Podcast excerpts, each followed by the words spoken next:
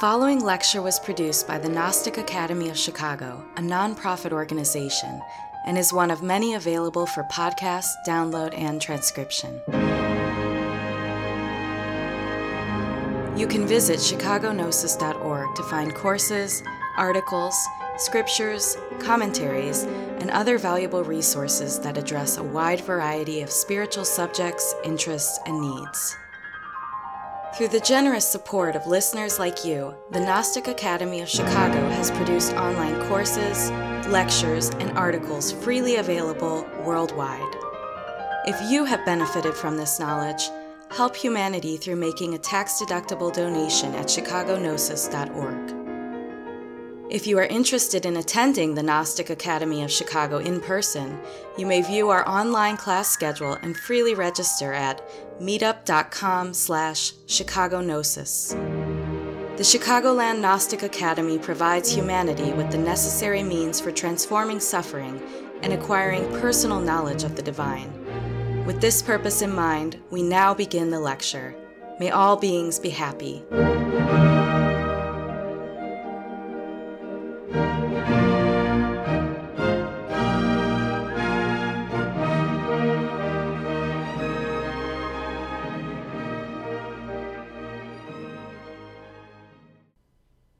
So when we meditate,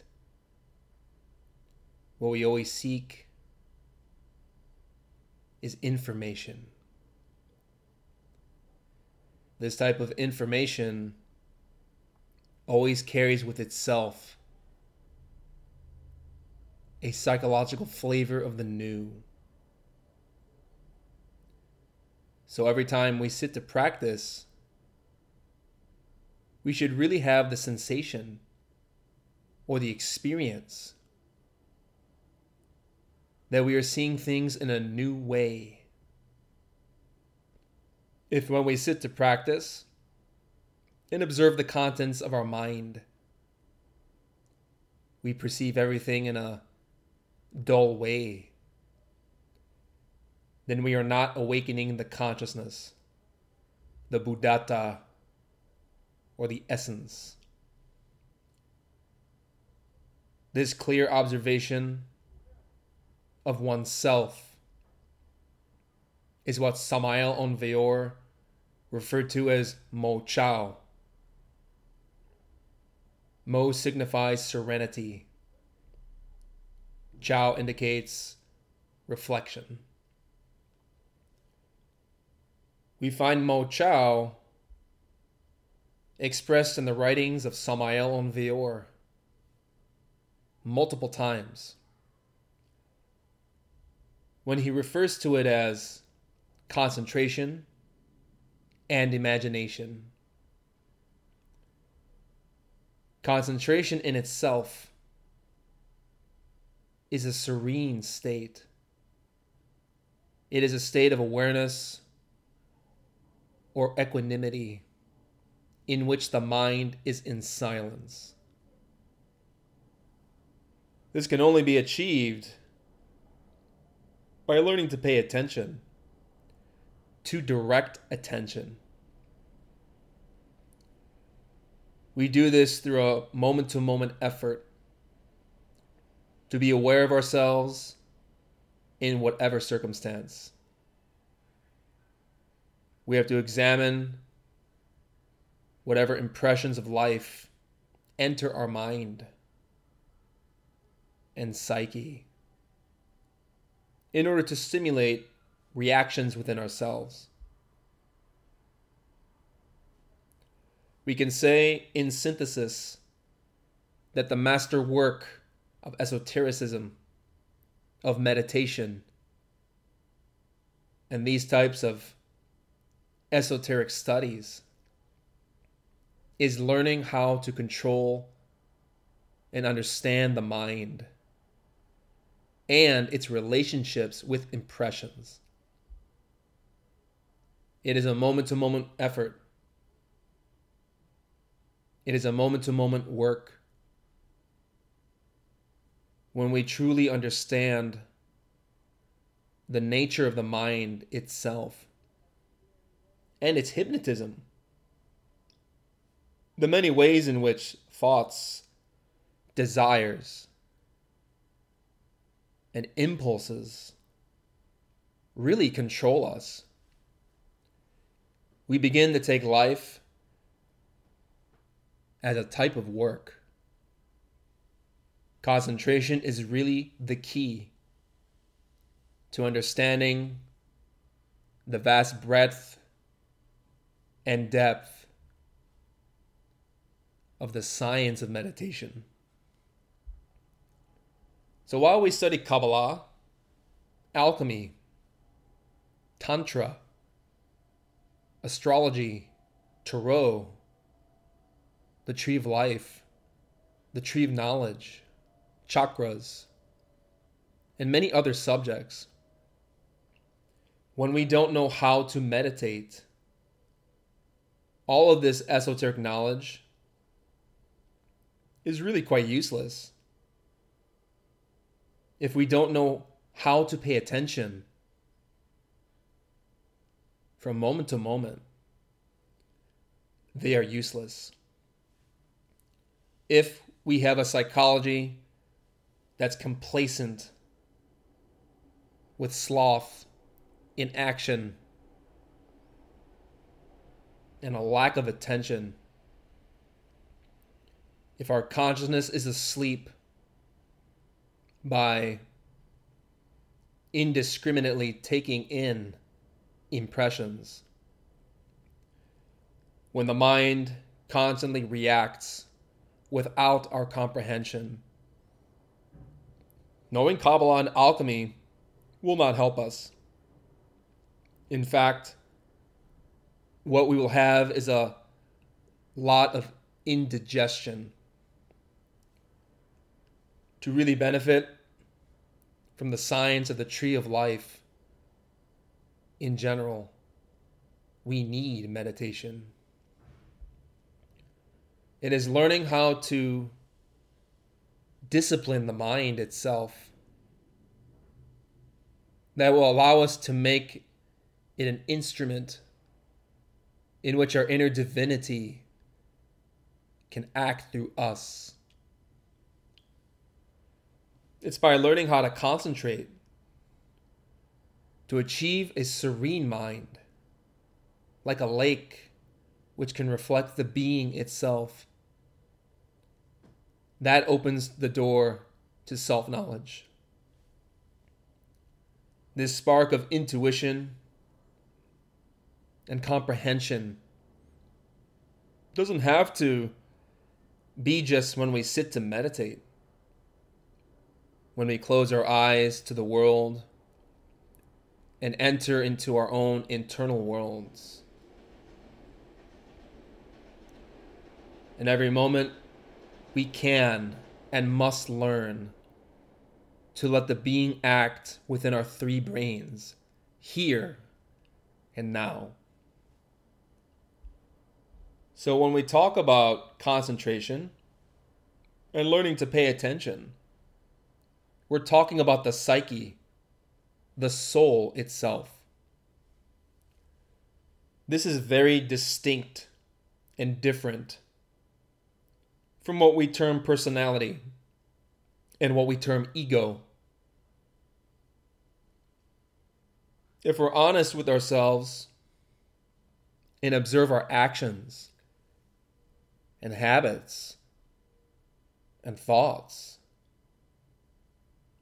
Really, we can see that the mind is in control of us and not the other way around. The personality, which takes in the impressions of life, misinterprets everything It receives impressions and sends them to the wrong centers. Therefore, the personality does not comprehend the nature of those impressions.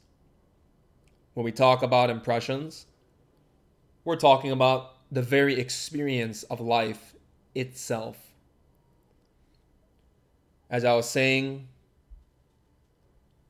the work is learning how to transform impressions. This is the basis of gnosis. Gnosis is about transformation. We refer to this work as a revolution. It is really a spiritual war, but not against anyone outside of us. As much as we like to point and blame other people for our problems, this is a war against ourselves. This is what the Prophet Muhammad called jihad, or better said, jihad al akbar, meaning the greater striving or holy war. When he was asked by his disciples, as documented in the Hadith or Muslim oral tradition, the companions of the Prophet asked him, What is greater? War against the infidels outside of us or against ourselves? Prophet Muhammad said that war against yourself is by far most important. The greater holy war or striving really takes precedence and priority. In relation to concentration, the transformation of impressions is about learning how to transform what we perceive. The senses of the mind are like a great battlefield because we are constantly receiving the many impressions of life, whether tactile, sensory, auditory, visual, olfactory, etc. Yet we do not comprehend the nature of what it is we perceive. It is enough to try to sit in meditation for an hour and remember everything you did in the day. If you do not remember certain events, if there are tremendous gaps in your memory, it's because you were asleep as a psyche as a consciousness or soul. This is especially true if we live in the cities, where we are constantly bombarded by information. This is especially difficult.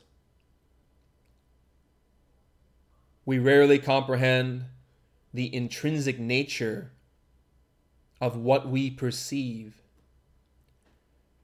Since what we know how to do is react towards life without comprehending and responding with cognizance, peace, and love. We don't really see the depth of the phenomenon that reach us. In synthesis, it's a misinterpretation of impressions that creates problems for ourselves, such as in our interrelationships with people. Generally, what we disagree with in another person is our impressions of that person, not their soul. We can't really say that in this state of mind, we perceive the inherent nature of a person in the level in which we currently exist on the tree of life, Malkut, the physical plane. What we exclusively perceive are images and phenomena, impressions or semblances of things. This is well documented in Plato's allegory of the cave in the Republic. Now, it's completely different thing to see the noumena of a person. Noumena relates with nous, spirit, the very essence of a human being, the divinity within a person.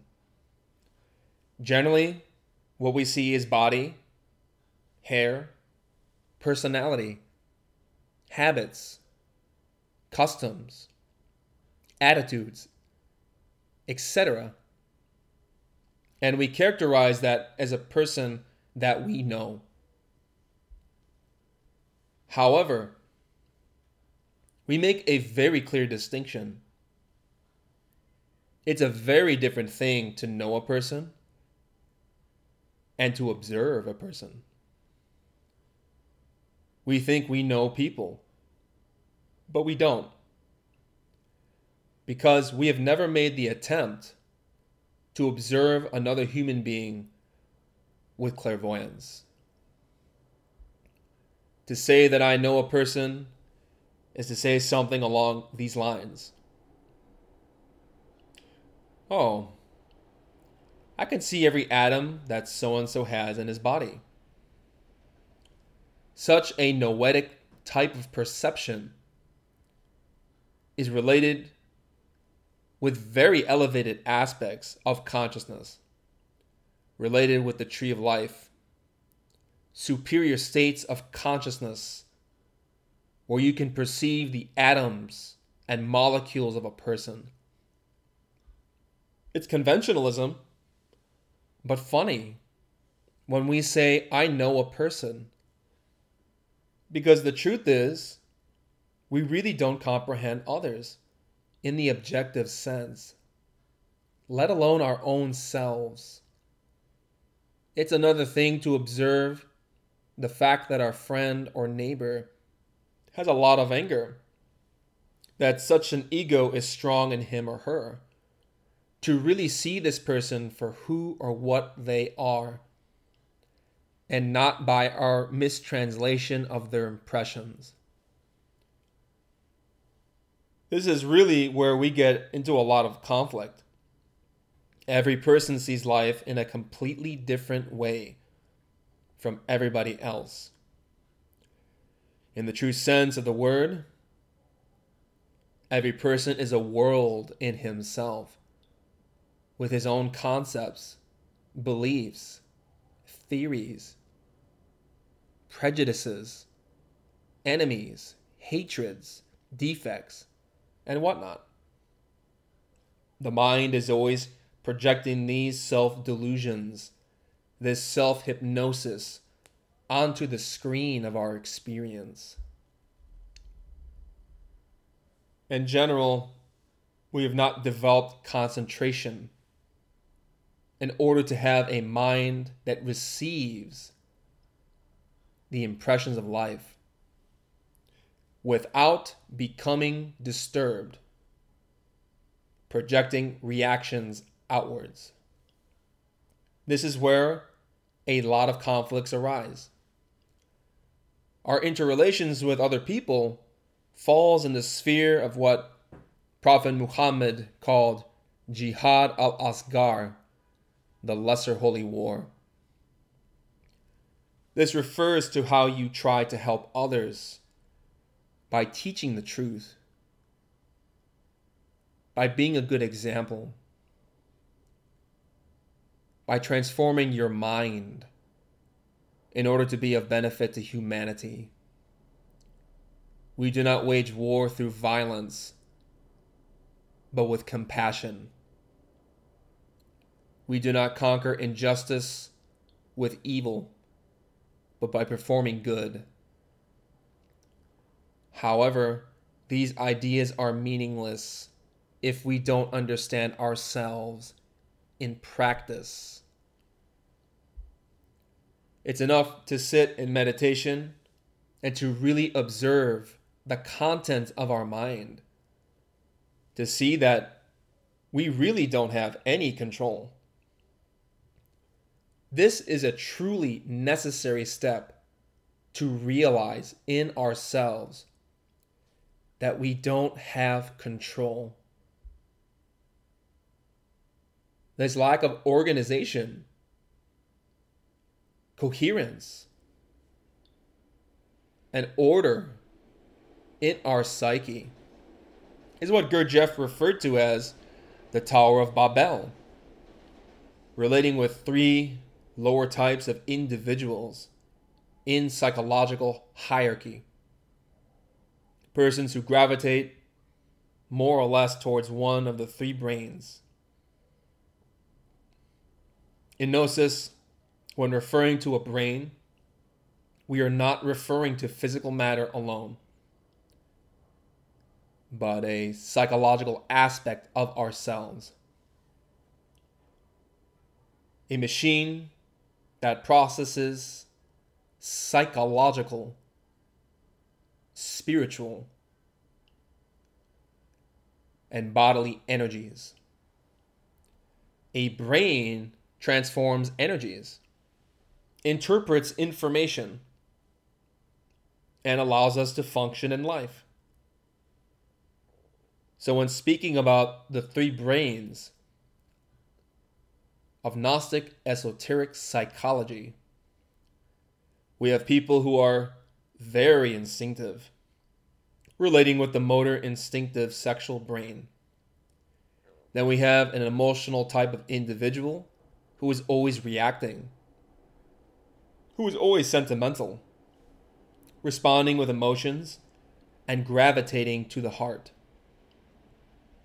Then we have the intellectual type of individual who interprets the impressions of life in a very intellectual way and always rationalizes. We say that the consciousness is not prohibited or limited to any of these three aspects of ourselves. We can consider the three brains as three floors of a factory. The intellect is where we have thesis and antithesis. The heart is where we have like and dislike. And the motor brain is related with action to do or not to do. This is really the basic machinery of our psyche and physiology. We find that by learning concentration through meditative practice, we see that our impulses, whether predominantly intellectual, emotional, or instinctual, are constantly arising in ourselves, moment by moment. We don't have much control over that. This is really the source of our problems. For as Socrates taught us, ignorance is the greatest sin. Every problem that we face in life is a result of our own minds. It is not the result of what other people say, do, think, feel, or act. Really, the reason we suffer is because of ourselves.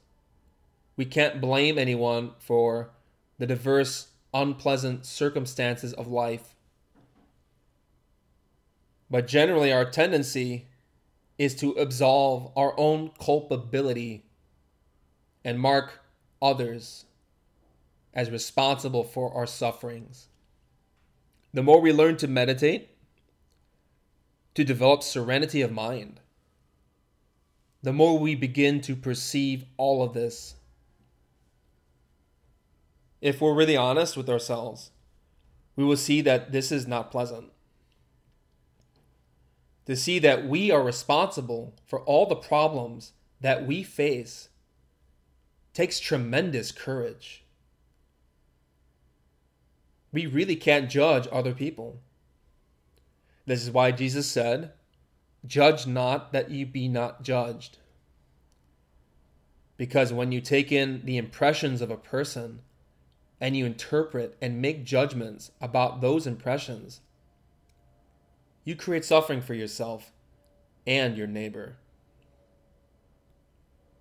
we are always filled with justifications. Well, I know this person, and therefore we criticize and cause problems.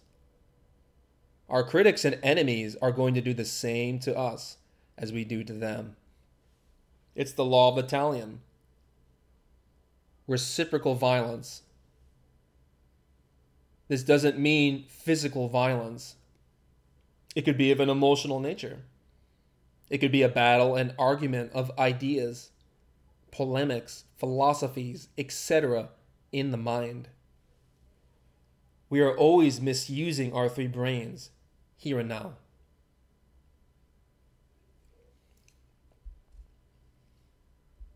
Generally, when there's a conflict of this type between people, it's because they're not aware of their own psychology. Like Prophet Muhammad said, people want to fight other people without wanting to take responsibility for their own crimes. Few people ever fight against themselves and their own defects. This is what a master or a Buddha is someone who has conquered their very inferior nature. A warrior like Arjuna in the Mahabharata, who fought against the multitude of his family members. A conglomerate representing his own egos, defects, vices, and errors. As the Prophet Muhammad said, Happy is he who finds fault with himself rather than faults with others.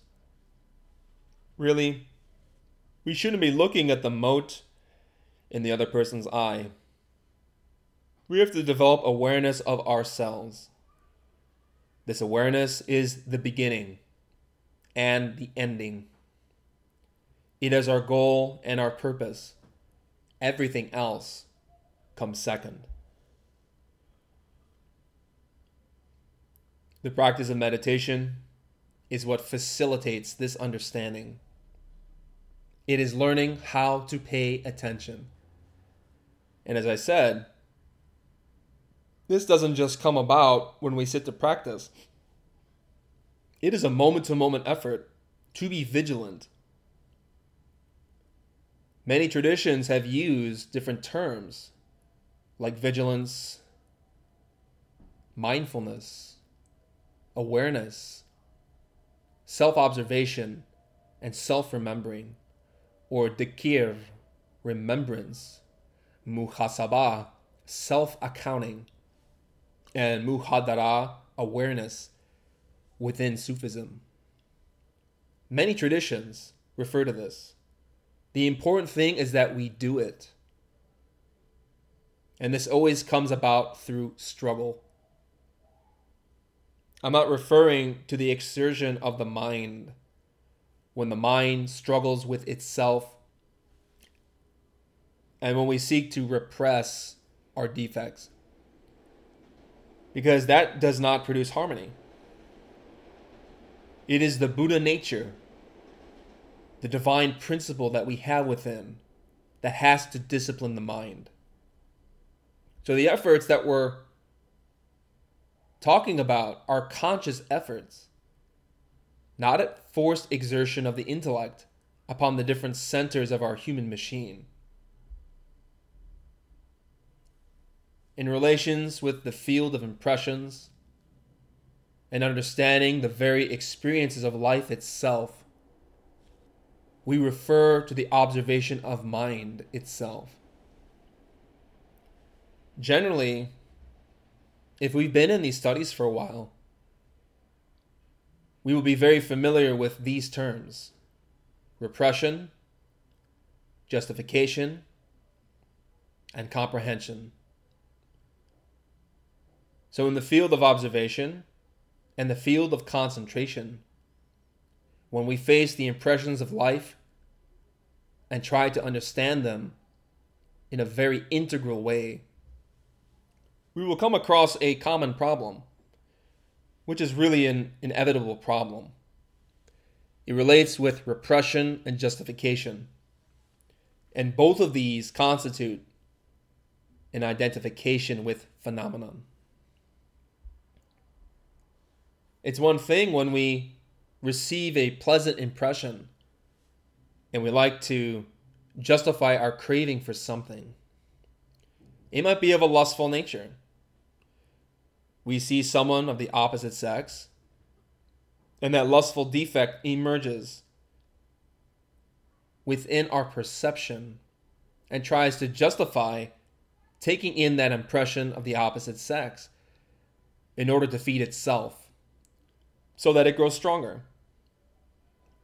While this is a big difficulty for the disciple of genuine religion, we have another problem, the complete opposite, called repression. This is where we begin to see the many defects of our psychology that arise within us from moment to moment.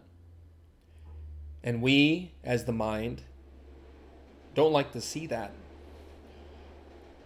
Therefore, we push it away from our mind and understanding without comprehending the defect in question. This is called repression.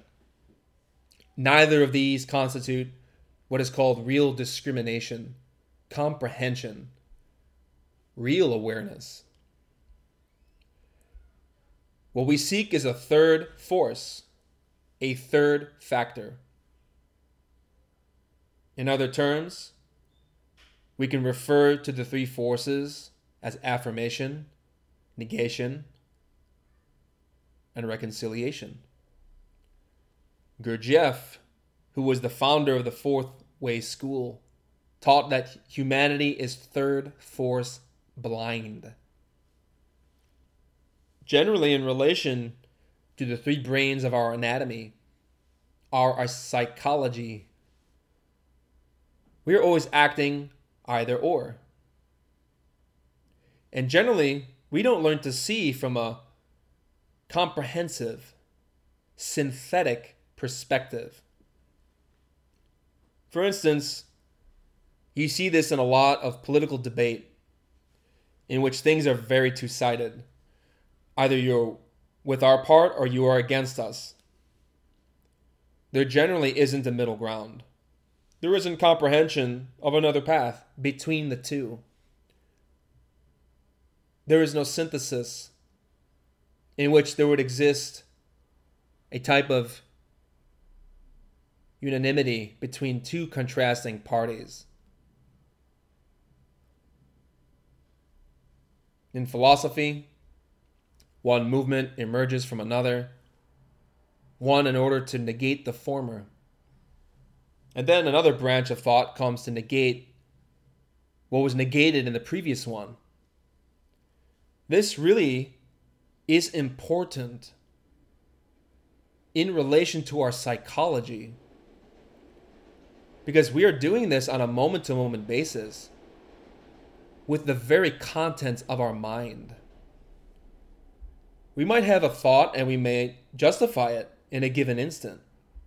We're affirming something very adamantly about a certain issue, concern, or problem. We feel that this is an essential part of myself, like my pride. If someone congratulates me, we say to ourselves, I like to justify that because it makes me feel good. And then there may be another moment, maybe within five minutes, when someone says something really critical or negative. Shame emerges, and we say, Oh, I'm just such a terrible person. Therefore, we constantly swing between justification and repression. We are constantly filled with these types of contradictions. And yet, the illusion the hypnotism of the mind is so terrible that we really feel we are individuals, that we possess an individual will. We believe we are uniform, and we are not. When we talk about selfhood or ego, which in Latin means I, we're talking about a multiplicity. We're talking about the multifarious nature of the mind that is always contradicting itself. There really is no consistency. In one moment, anger emerges. Someone says something to hurt us, and then another element comes up. Oh, I forgive that person. And then another element cries, Oh, I'm very happy, or I want to go ride my bike. We are the riddle of the Sphinx, composed of multiple elements, yet without understanding of who we are. We are merely a conglomerate of conflicting animal impulses and desires. In mental dynamics and the comprehension of the mind itself, these first two principles are known as affirmation and negation. In relation with the field of practical life, we either find agreeable or disagreeable impressions. We tend to either affirm or we reject impressions. Our mind will react in either two ways favorable or unfavorable. Very rarely do we see that sometimes both answers to a problem in life are correct at the same time. This relates with comprehension, with synthesis, with intuitive understanding of the impressions we receive. The very work of gnosis, self knowledge, is learning how to comprehend these factors in every moment. It is really not enough to do it once in a while because that will not produce lasting results. It takes a lot of effort, willpower, and discipline. This self discipline, the understanding of these factors, occurs by walking in the path of the middle way, the path of the Buddha. This topic is so important that Master Nagarjuna wrote a book within Tibetan Buddhism called Fundamental Wisdom of the Middle Way. Neither by affirming nor rejecting the impressions we receive will we know ourselves.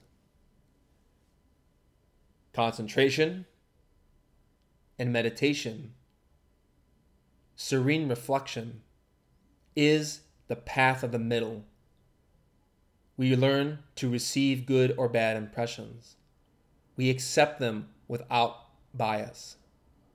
We see life for what it is. We don't psychologically seek a way to affirm or negate things at all when we develop in the middle way. Because those prior types of attitudes reveal that we are asleep as a consciousness. We rarely see or understand that life is constantly changing. It is a constant flux. Impressions arrive, they sustain themselves, then pass away. And yet, the mind, the stubborn donkey that it is, always attaches itself to such impressions, as if saying, in this moment, this is real, and my sense of self is real. This I, this me, is real. However, we really do not comprehend that it is false. If we do a simple analysis, we can see that nothing is permanent but the being. Someone tells you a joke and you find it funny. If that were eternally existing, you would always be laughing. There would never be change whatsoever. Things would always be permanent. We know from the Vajrayana teachings of Buddhism, particularly from Tibet, that the impressions of life are empty of intrinsic existence. That phenomena are empty of inherent or independent existence means they are dependent upon other factors beyond themselves and therefore are not eternal. Therefore, we should not grasp at what is ephemeral, like a cloud, smoke, and vapors. This is what we call dependent origination. It means there is no independently existing thing in this whole universe. There is no eternally existing thing that is not reliant on other factors. This goes from the most grand cosmological scale of Kabbalah, the tree of life, to this very existence. It's what we call karma cause and effect. And the very nature of existence and the very nature of the impressions of what we perceive is dependent on this. Suffering exists because we don't understand karma. We don't understand the nature of impressions themselves. What appears, sustains itself, and passes away. So, if no phenomena in life is stable or reliable, why do we hold on to them with our mentality? Why do we always crave certain things and run away from others? When truly, all phenomena are of equal value. Why do we crave something so badly when it will not bring us eternal happiness? Why do we affirm that our life is real and lasting taking in a sense of enjoyment and identity in that experience when it will only disappear, bringing us pain. Even in repression, the negation of things, we have a sense of self that is dependent on external factors that are completely empty of themselves. Nothing is going to last except the being. So, why do we always have this attitude that things should always be in one way and permanent when we do not remember the being. And when we are contradicted by friends, family, society, and our own mind, our whole world falls apart. We like the path of least resistance, whether in social, academic, employment, or in personal endeavors, etc. We have the prevailing attitude that we just want things to go well. And when they don't go well, we get very upset. This type of disillusionment is very particular to each of us. We have our own idiosyncrasy in relation to the three brains. Some of us will be more intellectual, some more emotional, and some more active. We always want to do things according to our predisposition to one of our three brains. But this is generally in a very dysfunctional way. It comes to my mind Alice in Wonderland which explains this type of psychological teaching. You have the Mad Hatter, the intellect, that is always taking in impressions and coming up with gibberish. The Queen of Hearts is always angry with people, crying off with her head. This is our emotional state, or center, if we observe ourselves. And then there's the instinctive type of character, the white rabbit, who's always late and always worrying about activities and time. This is an instinctive type of person. These three characters represent the three inferior types of humanoids the Tower of Babel. So, generally, we will have one predisposition over another. The fact is that in our relations to the impressions of life, our dysfunction generally gravitates to one of these three brains. We use all three brains, of course, but some of us have strong habits that are intellectual, like using the computer, or more emotional, listening to sentimental music. Some of us are more instinctive, always playing sports, practicing martial arts, or training in boxing. The very basis of our psychological dysfunction is because we don't understand the nature of impressions. We don't understand karma. I'm explaining this because these principles are essential to meditation. It's essential to really understand what concentration is. Because if we think concentration is identification with life, with certain elements within our three brains, or with the repression of certain elements, there will be no genuine insight. Going with the flow of life is not the nature of insight the latter which is sharp, clear, and pristine. A shock or bolt of lightning that illuminates, if but for a moment, the dark cloud of our mind.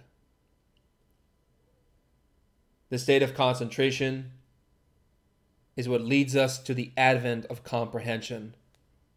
It, in itself, is the path of the middle neither justifying nor pushing away impressions from our psychological sight, but just seeing phenomena as they are.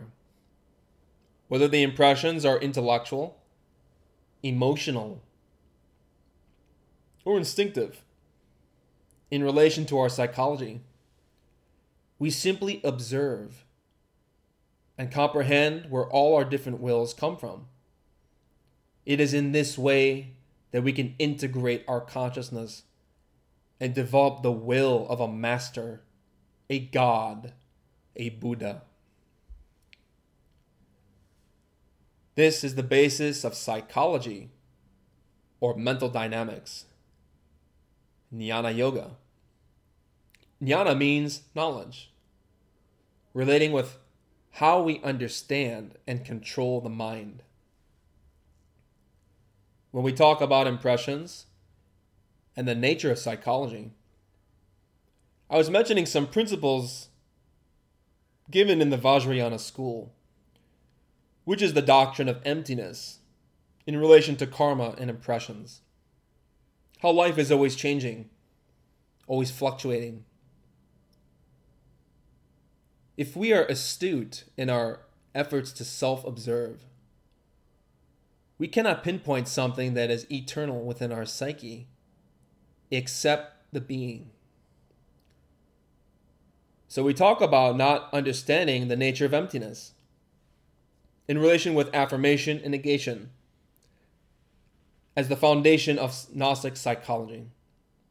There are two misconceptions that arise with not understanding the nature of emptiness. This teaching was given by Nagarjuna in 400 Verses of the Middle Way. He discussed two fundamentally mistaken views eternalism and nihilism. Eternalism is the belief that there is an independently existing self that is never changing. This was first adopted by some of the Hindu schools of philosophy in relation to Atman, the inner self. The Buddhists came to clarify those teachings when Hinduism, Hinduism degenerated. According to the Hindus, Atman was mistaken for the ego, the personality, or negative selfhood. The Buddhist masters who came after knew that Atman referred to one's internal divinity. But in order to clarify the misconceptions about Atman, Buddha taught the doctrine of anatman, no self. When Buddhist schools say that there is no self, they're talking about the ego, the I, our defects. The three traitors of Christianity Judas, Pilate, and Caiaphas. Pilate relates with the intellect, who always washes his hands clean, justifying and excusing himself for committing crimes. Caiaphas relates with the heart because he hates Christ. And Judas represents instincts or desires because he sells the Lord for 30 pieces of silver, representing fornication and lunar values. In relation to affirmation and negation, misconceptions regarding their nature arise. By not understanding the nature of impressions, by not understanding the very laws and dynamics of practical experiences and the relationship to the mind. Eternalism says there is an absolutely dependently existing self. Nihilism says nothing matters, since there is no true existence. Both of these views are false. Emptiness is neither of these mistaken views. Really, such misunderstandings emerge from the inability to comprehend karma and action. Karma comes from the Sanskrit karman. It means to act. What is cause and effect? To act. In life, we constantly find many types of actions involving the three brains. Karma teaches that every cause has an effect, every effect has a cause. Nothing is separate, nothing is independent, existing outside of ourselves. Everything is interdependent and related. Our current psychological state, the sleep of our consciousness, hypnotizes us into thinking that I exist in my own sphere and everything else is existing outside, as if there is no direct relationship between our mind and phenomena. For instance, you see a married person leering lustfully towards the opposite sex walking by and says, Well, I'm not really committing adultery because I'm just looking. They think there is no relationship between mind and phenomena. However, Master Jesus said in the book of Matthew, chapter 5, verse 28 Verily you have heard of old, you shall not commit adultery. But I tell you, whosoever has looked at a woman with lust has already committed adultery with her in his heart. We also find the following textually stated by the Buddha in his Dhammapada. Preceded by mind are phenomena, led by mind, formed by mind. If with mind polluted one speaks or acts, then pain follows, as a wheel follows the draft ox's foot. Preceded by mind are phenomena, led by mind, formed by mind. If with mind pure one speaks or acts, then ease follows as an ever present shadow.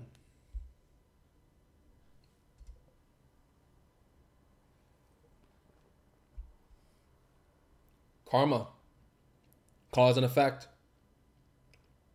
occurs in every level of existence, even when there is no physical action. Even if we physically do not commit adultery, we commit adultery with our mind by indulging in lust. We have all of these impulses that arise within us without our control, and which keep us hypnotized, identifying with the states of existence. Karma applies not just instinctively to the physicality of the person, but to the emotions and to intellect. It applies to every aspect of ourselves, in every level of the universe. Perhaps until you self realize and go into the absolute, you will always be a slave of karma. Until then, we are subjects to the laws of karma, cause and effect, in this universe. The path of self knowledge is about understanding the law within ourselves. Where we do not know how karma functions, we fall into mistaken views of eternalism or nihilism. Either that our ego is objective or that nothing matters. So we can do whatever we want without consequences. This is very dangerous. I like to enjoy certain things in life. For me, I enjoy a hot cup of coffee. I could see how certain egos of gluttony like to enjoy those things, believing that such impressions are permanent. However, simple analysis shows that this isn't the case. The impressions of the coffee arise, sustain, and pass away. The problem is not the coffee, but my consciousness for not making a correct transformation of that impression, for not seeing the drink for what it is. The mistake is letting the impression enter the psyche and the mind becoming attached to the sensation of enjoying the coffee. This attachment, this crystallization of desire in the mind, is what we call ego. It is by not understanding karma that we create egos. The impression of the coffee is going to enter my psyche, sustain itself, and pass away. But if I'm unaware of this fact, something hardens in my mind, like a mold, crystallizing and trapping the consciousness. This is identification, a wrong transformation of impressions, which crystallizes desire by trapping our consciousness. It is the misdirection of consciousness towards sensation. It is misguided attention, fortification of one's psychological attachment to impermanent sensations. For as Samael Aun Weor wrote, wherever we direct attention, we expend creative energy. The ego itself is really a prison, a cage for the divine nature within, that we ourselves created by misdirecting our will and perception. The root of all this is ignorance. This is an essential teaching that the Buddha gave in relation to these three factors. The mind is always caught between craving and aversion. We produce our suffering through a lack of cognizance of the third factor, which is synthesis, comprehension, intuition, understanding, the innermost being. It is by not understanding the nature of what we perceive that produces suffering. Because if we don't understand the very nature of mental dynamics, we continue with wrong perspectives, resulting in the creation of different psychic aggregates or egos. Aggregate is a word for compound heap, or pile. And we can say that the human being is a conglomerate of multiple aggregates or egos. Really, all of that is a result of ignorance, a lack of cognizance, or relationship with God. The Buddha taught that there are three doorways into hell, into suffering, and they are craving, aversion, and ignorance. Anger relates with aversion. Because when we feel anger, it is frustrated desire. Wanting situations or people to be different than what they are. When someone is not giving us what we want, we become angry at that person. Craving, lust, or desire is another door into hell. Feeling compulsively attracted to something, always impelled to seek out those sensations that will satisfy us. It is a tremendous form of suffering, since such impressions, like the orgasm, are fleeting and momentary. Meanwhile, they have disastrous consequences for the mind, since the mind will only crave a greater orgasm or more powerful experience, which it will never have. Therefore, lust is the original sin. Because by wasting the energies of God, we fall into suffering, into craving, into the insatiable appetite of satyrs. Momentary pleasures emerge and pass away. The mind's habit is to be attached to those impressions, as if such impressions are permanent. While craving and aversion are bad, ignorance is truly the greatest sin. What is sin? I'm not sure if you're familiar with the term. It comes from archery. It means when you draw your bow and you fire at the target, you go off to the side, to the left. That term was taken into Judeo Christianity to denote these types of principles. When you're concentrated in archery and you draw your bow, you can't fire to the right or the left, neither indulging in craving or aversion but focusing on the center. This is an analogy for the middle path of comprehension within meditation. This is why the Odyssey by Homer, who was an initiate, depicts this great Greek hero defeating his enemies, his egos, with a bow and arrow. The story narrates how he battled the Trojans and afterwards sought his way home, sailing to many islands, losing his companions, and finally arriving to his own kingdom, Ithaca. He finds out that his wife has maintained her marriage vows to him by not marrying and seeking another husband. However, despite her fidelity to him, there are many suitors who think that he's dead and try to convince her to marry them. These suitors are degenerated, trying to take his wife from him. They represent the egos that we have who are trying to steal our moral purity, our own divinity that we still have free, represented by Penelope, Odysseus' wife. So they're always tempting her. Odysseus is disguised as a hermit and goes into his kingdom drawing them all into a throne room.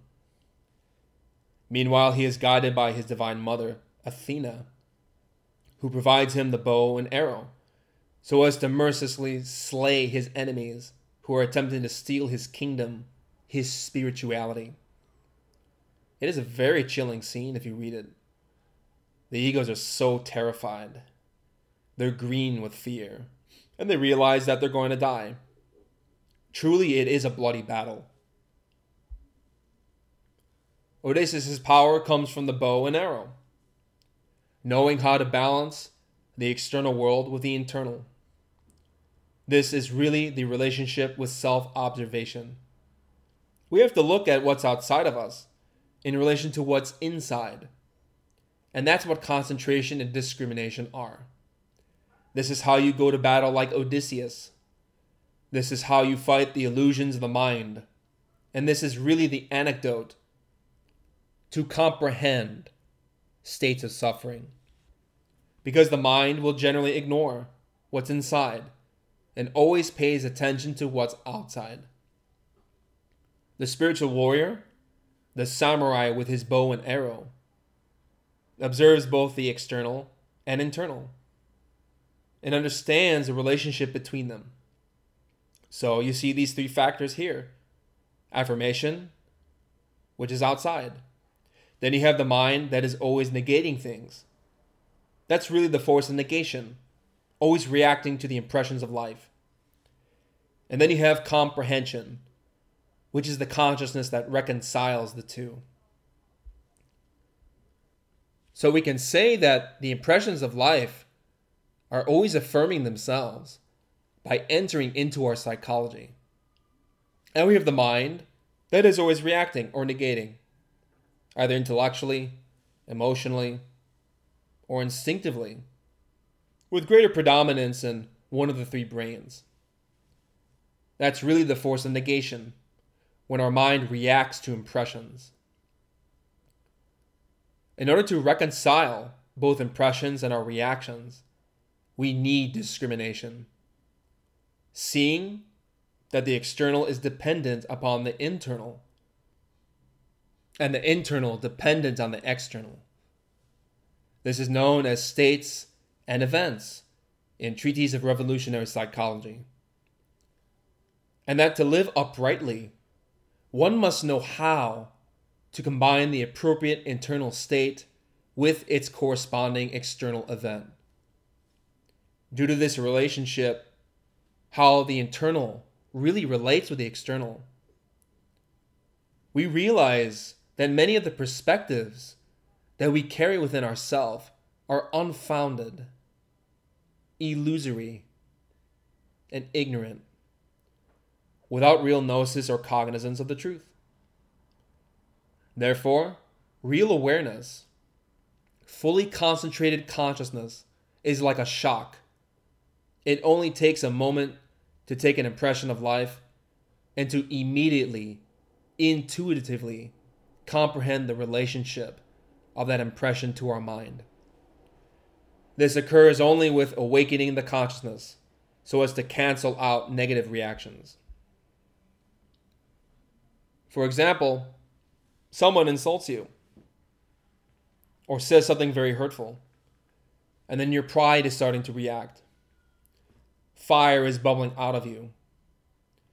If you pay attention in that moment and genuinely perceive that this person is suffering too, instantaneous comprehension helps to renounce such a negative emotion and guides you in the work of meditation and elimination. It also develops compassion. In that instant, we understand that this person is subjected to karma, cause and effect. And that there are many factors that are provoking a state of suffering for that person. Achieving this understanding, peace, and harmony between ourselves and our neighbors is not easy. Precisely due to the fact that we have rarely disciplined our mind in a conscious way. This is why Friedrich Nietzsche wrote in Thus Spoke Zarathustra The narrowest cleft is the hardest to bridge. This is in relation to our interactions with our fellow man. To cross the abyss between ourselves and others, we need to establish the bridge of compassion by comprehending our neighbor and transforming negative impressions so that love can blossom from our hearts. This is not an intellectual exercise, it is cognizant, practical mysticism, genuine occult science, and true religion. In the beginning, we study this teaching intellectually. The work is to perform religion in every second, cultivating a state of comprehension in every instant. The impression arrives, and the mind wants to react. Comprehension helps you look at the two and ask, what is the nature of that impression? What is the nature of my interpretation of those impressions? Cognizance produces a type of canceling. When someone insults us and we comprehend that the insult bears no value, that the individual providing the insult is imprisoned in suffering and needs compassion, and that we ourselves are like dust on the side of the road when compared to the beauty of divinity and the cosmos. We immediately cancel the impression and do not invest any value into those words, which were as intransient as vapor. Samael Aun Weor explained that when we transform the impressions of aggression directed towards us by developing comprehension of such impressions, it is like trying to draw funds with a check from an empty bank account. The check will bounce, and the aggressor will have nothing to retaliate with further. We therefore can irradiate genuine love and peace, which will help our enemies to change and become better persons. Comprehension is like a lightning bolt. It's a superior type of information. This is what is going to fuel meditation. Meditation is about discovering new information. We do that through our moment to moment effort to observe ourselves. As I was mentioning in another lecture, Swami Shivananda wrote The reason why students fail in meditation is that they lack ethics. They don't know how to discipline their mind from moment to moment. It's really a lack of discipline that produces inconsistency and failure within meditative practice.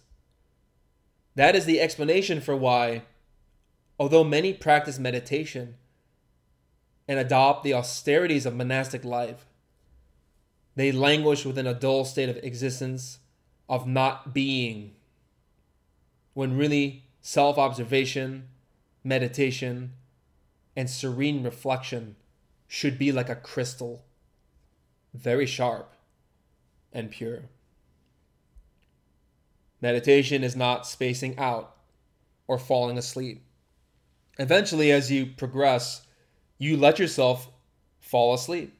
So you can go out of your body in order to travel throughout the tree of life. But generally, when we fall asleep in meditation, maybe a couple hours pass and we don't realize what happened. That's why in the beginning, we emphasize not falling asleep. Maintain your drowsiness, maintain your clarity of mind while keeping your body in a very relaxed state. And with consistency, you will learn to astral project during your meditations. As we were stating, Mo Chao, serene reflection, is precisely this clarity of reflection accompanied by serenity. Samael Aun Weor made a point in the revolution of the dialectic to explain these terms. How most people define serenity and reflection are incorrect. Serenity is not a dull state of mind, very lax or lazy, where impressions just emerge in the mind and there is no understanding. This is generally the state that we experience when we go to bed. If we pay attention even for a little bit before we go to sleep, the mind becomes very dull and a lot of images and impressions chaotically emerge. This in itself is not a true state of serenity. Because serenity should be very firm, very strong. It's also very supple. But it isn't just a dull state where we just accept things as they are. Dullness is a lack of conscious observation. Genuine spiritual reflection or insight in itself is known as the faculty of imagination.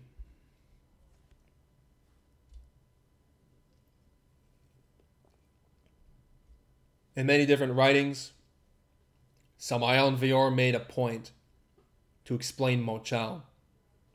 I've been referring to it in the Chinese way.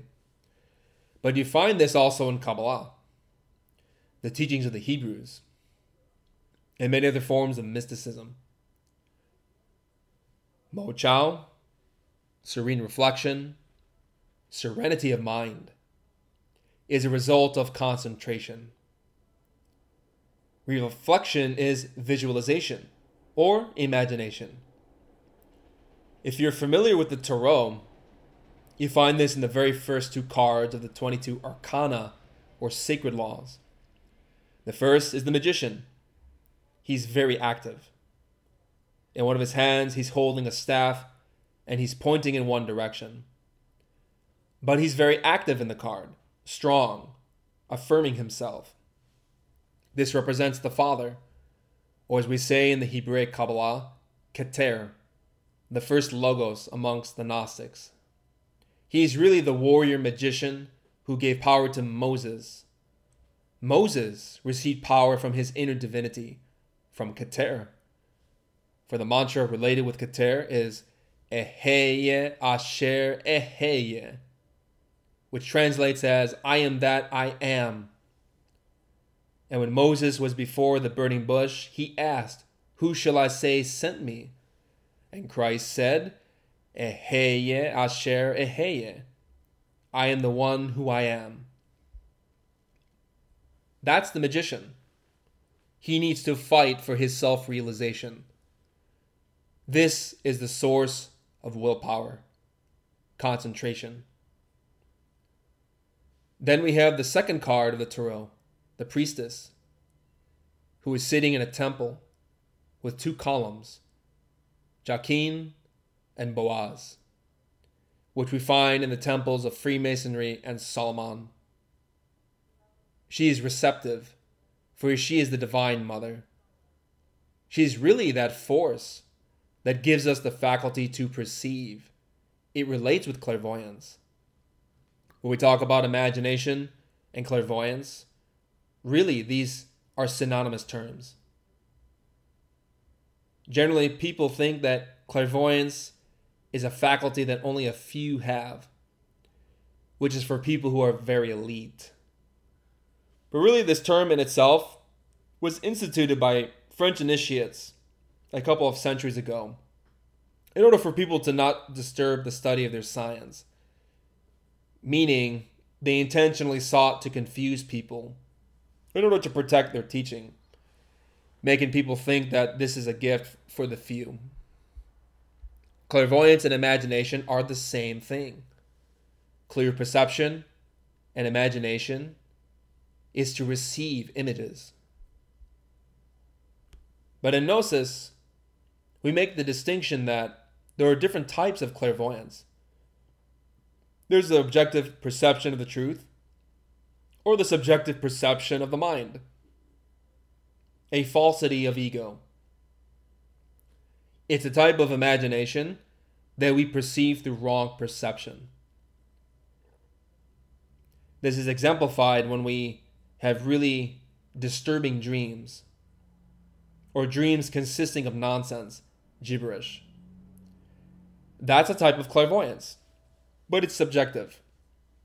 The type of imagination we seek to cultivate in our practice through concentrated reflection, Mo Chao, is lucid and objective. Unfortunately, it's not enough to explain this science in this way because to understand what objective clairvoyance is, true states of comprehension. You have to really experiment with yourself. You have to become like a taste tester to really evaluate what comprehension, concentration, and imagination really mean. We must become connoisseurs of spiritual experience, like you're drinking different kinds of wine to evaluate their quality and purity. What in me is subjective? What is objective in me? That only comes about through practice, through effort. We need to really sit in meditation, remembering our innermost self, concentrated on God. Through persistence and consistency with our discipline. Perhaps in your practice, a new image arises, something very foreign, clear, lucid, and powerful. Maybe you see people from far away, from a different part of the globe, or cities, activities, etc. It could be many things flashes of imagery, scenes, sounds, tastes, and smells. are good signs that imagination is starting to awaken. It's sparkling as a result of our work with sexual transmutation. A new way of life emerges when we dedicate ourselves to meditation, sexual transmutation, and charity. But of course, our efforts are always fueled by the science of the Divine Mother. Alchemy for couples, but pranayama for individuals. When we perform exercises of pranayama, we are utilizing the energies of our bodies in relation with the sexual glands and raising it with our breath in the etheric level, in our subtle energetic physiology, and using that energy to fuel the brain. For example, one exercise is Ham Sa. You perform a prolonged and relaxed inhalation, mentally pronouncing the mantra Ham, bringing that energy to the brain and subsequently to the heart. Then you exhale softly and quickly. And that energy goes to the heart. Since the Divine Mother, Miriam, relates with Mem, the waters, it relates with the sexual energy. Like in the story of Pinocchio, he becomes a real man through his Divine Mother, cited as the Blue Fairy in the story by using that energy through yogic exercises, pranayama, and moreover through alchemy.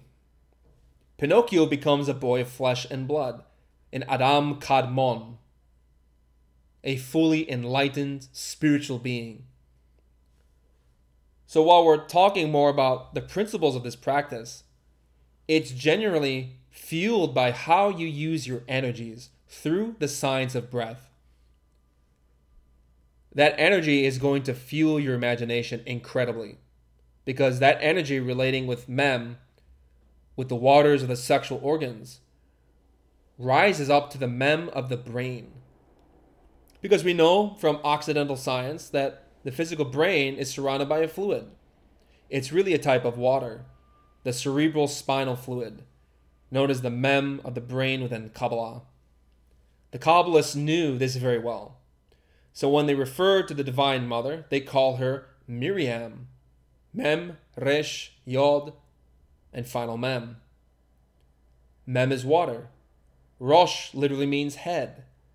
Yod can also mean head, and final Mem again is water.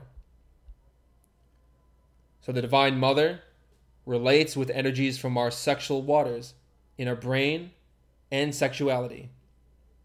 And it is this power that's going to fuel our imagination, our visualization practice. There's many types of pranayama exercises. Egyptian Christic pranayama, as given in the Yellow Book, Hamsa, as given in the Perfect Matrimony, and other lectures. Swami Shivananda gave an extensive variety. There are many different types of pranayama. Basically, we use this energy to fuel our imagination practice. However, it's not at all to develop perception. It is not enough. Imagination by itself is not enough. It has to be balanced with concentration. This brings us to the third arcanum of the Tarot. After the magician and the priestess, you have the empress. It's also a feminine card, relating to the third Sephirah, the third sphere of the Kabbalistic tree of life, Binah, which is the Holy Spirit. Binah in Hebrew literally translates as understanding. So, as we see in the unfoldment of the arcana, arcana means laws, principles. We see from concentration the magician, the father, and imagination, the priestess. Emerges the third force, synthesis, comprehension, or reconciliation. It's by learning how to balance our concentration with our perception that we attain insight, meaning we don't forget we're meditating, focused on our practice, while allowing ourselves to become drowsy enough to perceive new images from the dream world. It's really the combination of the two that will allow us to perceive something new in our experience, to access the genuine state of meditation. This not only applies when we sit to meditate, but in every moment, every instant. When we transform impressions, we have to be concentrated. We have to pay attention, such as in this moment. You must be aware of the fact that you are sitting and receiving words and information. To not let your mind wander or daydream during the lecture. You need imagination, the ability to perceive those impressions from the instructor. It's the balance of those two, being attentive and perceiving images, that comprehension starts to emerge. This is essentially important with interrelations with people. Sometimes we may be very concentrated, but we are not clearly perceiving or understanding the nature of impressions. In that sense, we need to pay attention to the clarity, quality, and nature of our perception.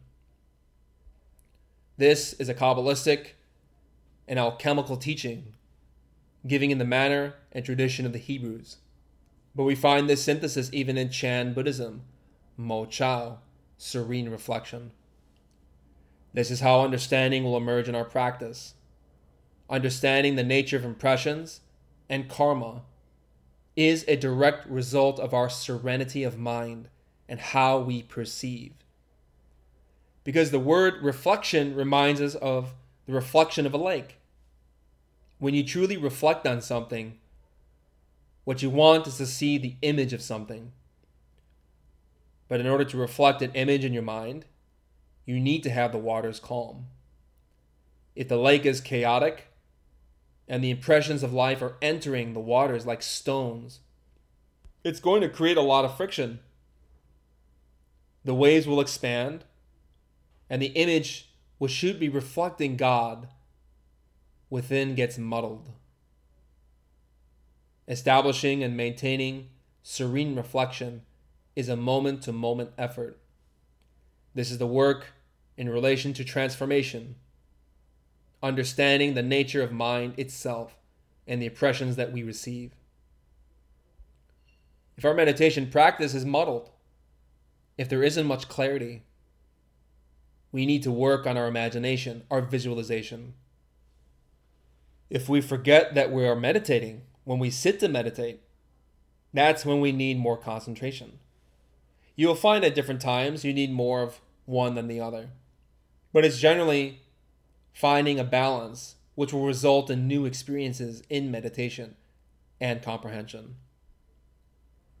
We have to understand this on a moment to moment basis because without serene reflection, meditation itself becomes very dry. We won't have the fuel and the energy needed in order to perform meditation properly our meditation will become stagnant. All that fluctuation of impressions, how they sustain and how they pass away on the screen of our mind, will remain confusing and disordered. Achieving clarity only comes about by awakening the consciousness here and now, in every instant of our lives. There are stories of people who have tried meditating for 20 or 30 years, but they don't understand that in order to meditate, you have to meditate in every second. Every state of awareness that you have in whatever activity you're doing is essential for developing true esoteric discipline. Some activities might be more conducive for that. For instance, I take martial arts. That's a very profound form of meditation if you know how to take advantage of it. On the one hand, you may think it's merely a physical calisthenics, exclusively dealing with the physicality of the person. The real purpose of martial arts, the real struggle, is with your own mind. You have an attacker, and your mind wants to react. You have to reconcile that. You have to work around that. I take Aikido, which is very geared towards this type of philosophy, Chan and Zen Buddhism. If you have the opportunity to take martial arts like that, it could be very helpful to your practice. Understanding the nature of impressions through the motor instinctive brain. It's a great way to train the mind. Psychological discipline and spiritual training is the origin of all martial arts. Bodhidharma founded Kung Fu, and people just think it was only instituted so that the monks could defend themselves from attackers. But really, it was so that they can defend themselves against their own minds. This is what the work of transforming impressions is comprehending life from moment to moment. Really, you have to be like a martial artist calm, relaxed, and serene in this moment. Meanwhile, you could have 12 guys chasing after you with axes. Despite great dangers, you must be composed and in control. Doesn't mean you're not worried about the situation. Something would be wrong if you weren't. But what's important is to be observant, relax. Then you deal with a given problem, whether it is being attacked or paying your bills in practical life. That's the essence of Zen. That's the effortless effort. Serenity deals with much more elevated states of concentration, as it's illustrated by the graphic called The Nine Stages of Meditative Concentration or Calm Abiding, the stages of serenity, which we should study and work with. We've definitely talked a little bit about this topic. Do you have any questions? You mentioned that the magician, the priestess, and empress in succession reflect the three primary foundations of meditation. My question regarding the rest of the tarot is do they continue to reflect the different aspects of the dynamics of meditation? In relation to the mind itself, you have the three principles of affirmation, negation, synthesis. This is what Samael wrote in this book in relation to the transformation of impressions. In understanding the mind itself, those are the most important factors. As to whether the rest of the tree of life correlates, it does. But not in a strict or rigid way. With affirmation, you have a thought that appears you have negation when you want to react to that. Then the synthesis is the actual moment of comprehending and understanding the relationship. If you are paying attention and remembering your being, that's really the most important thing in relation to meditation practice because the Trinity is the force that creates. Relating the tree of life to meditation and the Holy Trinity you have three triangles in the tree of life. You have three trinities the Logoic triangle, Keter, Chokmah, Binah, the triangle of ethics, Hesed, Geburah, Tiferet, and the triangle of priesthood, Netzach, Hod, Yesod. And seven levels for the first seven Sephiroth. But in relation to the three trinities, you have Keter, the Father, in the head. Chokmah, the Son, in the heart, and the Holy Spirit in sex. You could also say that you have Hesed in the mind, a superior type of reasoning, the spiritual nous. This is what Plato talked about in the Republic that the philosopher king should have nous, the illumination of Hesed the inner being within. So you can say that Chesed relates with the head, Geburah with the heart, and Tifereth in relation to instincts and sexuality. The sixth commandment, thou shalt not fornicate, relates with Tifereth. The sixth arcana of the Tarot is related with the choice between chastity, inner purity, and fornication. So Tiferet is in relation to sexuality, according to the sixth card of the Tarot, indecision. And then you also have the other trinity at the very bottom. The first triangle is the logoic triangle. The second is the ethical triangle. And the third is the magical triangle. The magical triangle consists of Netzach, which is the mind, Hod, which is the heart, and then you have Yesod, which is the etheric body related with sexuality.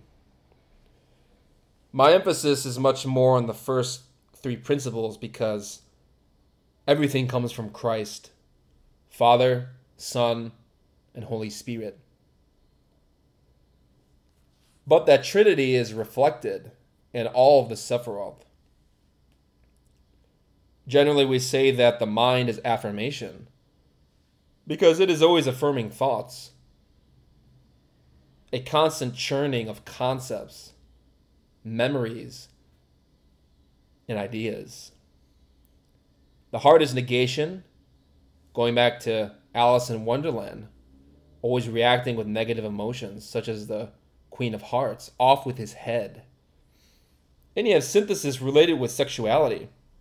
Because as you see in the motor instinctive sexual brain, it's really a synthesis of three principles. It encompasses movements, instincts, and sexuality. So it's a synthesis. Now, to go even deeper, this relates with the three mother letters of the Hebrew alphabet. Aleph, the magician, relates with the head. Shin, fire, Christ, relates to the heart.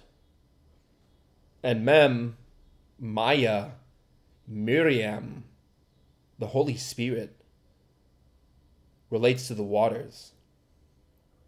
They all derive their source from the Trinity. So, in relation with the dynamics of meditation, it's always in threes, really. Because everything comes from the divine source. The law of three was mentioned by Master Gurdjieff as the holy Triamazikamno. All originate with the divine source Father, Son, and Holy Spirit.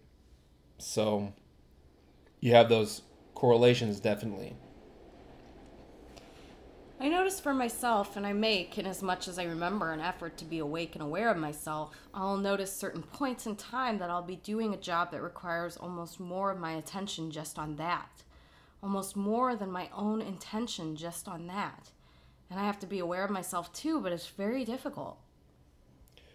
That's good that you recognize this fact. It's very difficult.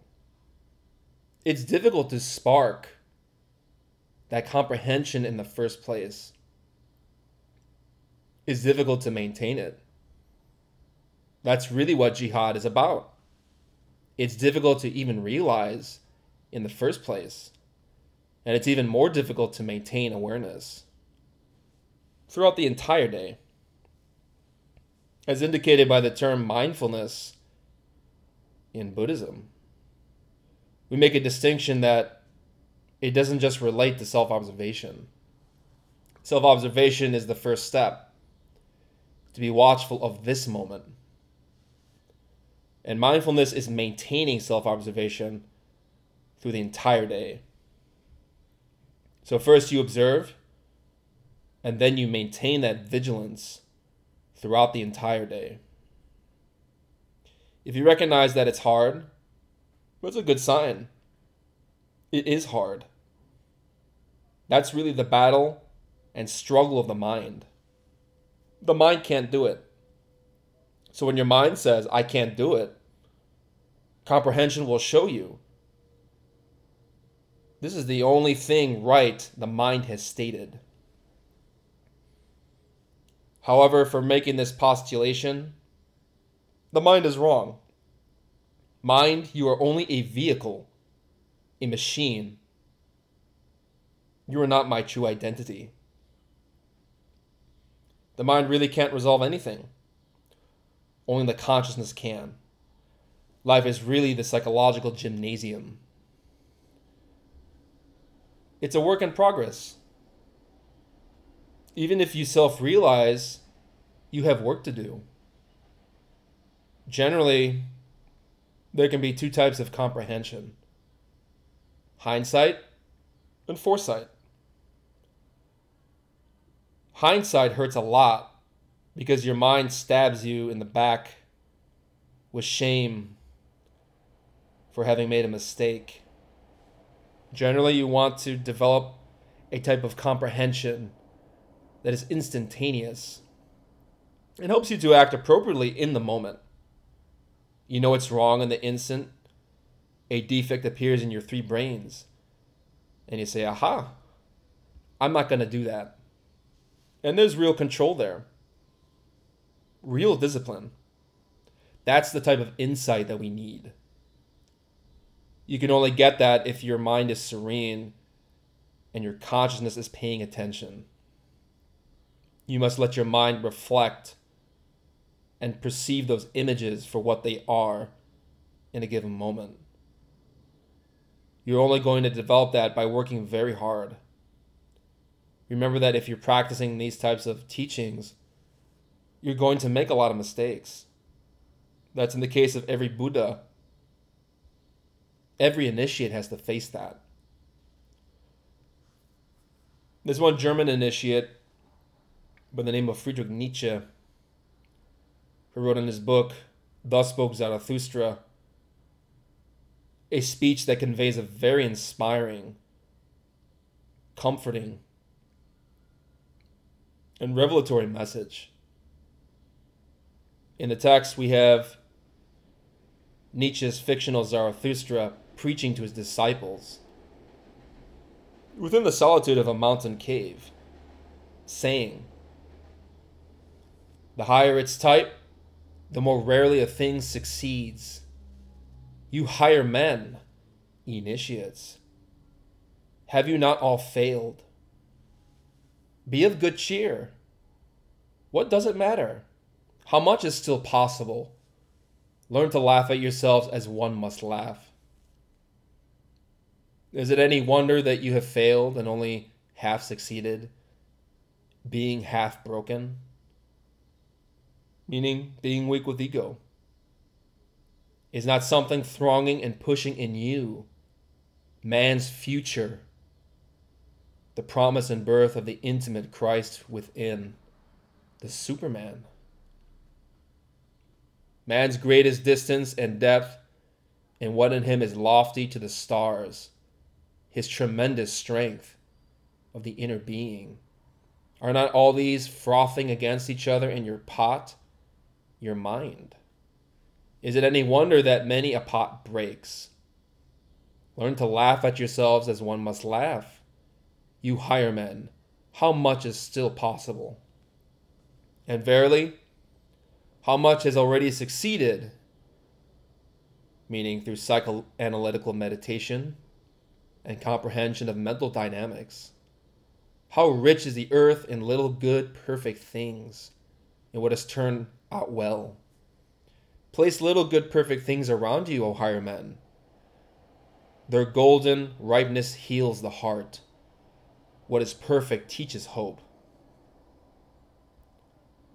Therefore, he was saying, You higher men, initiates, don't you realize that you're failures?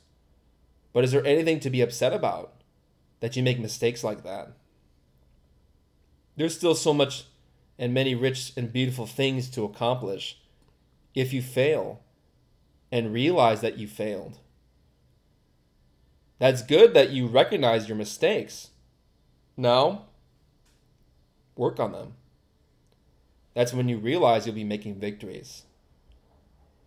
When you make a mistake and you say, Really, I made a big mistake, and you accept it and you work on it diligently then the gods, Buddhas, and masters look at you and say, He's progressing. When you have the maturity to realize that, yeah, I'm really at fault and I'm going to change it, to have the perseverance to keep working, that's when they really honor you in the internal planes. Ordeals must be experienced again and again until we conquer them. You may read about this subject in the perfect matrimony. The disciple will be submitted to ordeals in the astral plane, right? And generally, when they do that, they push you to the very edge so that you react in a bad way.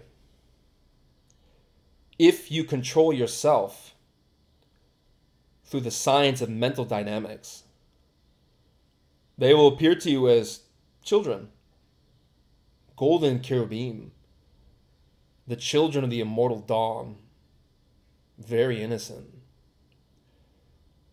They were once like us, but now they're innocent like little children, and they honor you because even though you made mistakes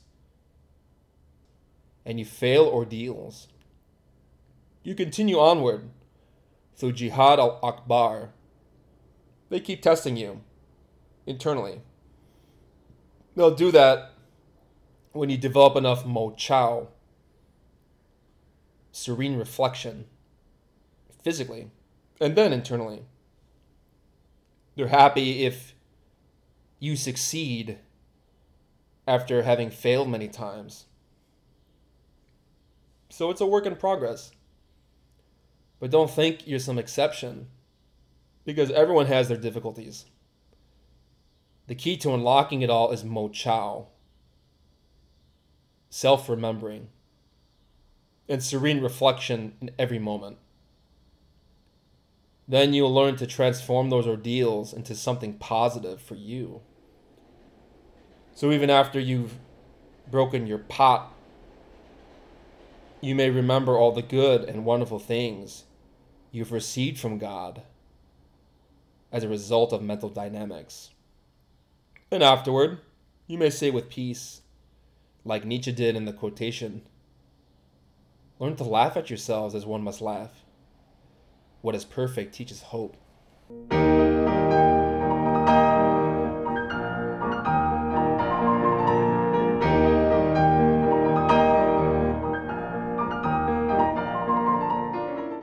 More about the knowledge covered in this lecture, we invite you to study the books available through Glorian Publishing or GnosticTeachings.org.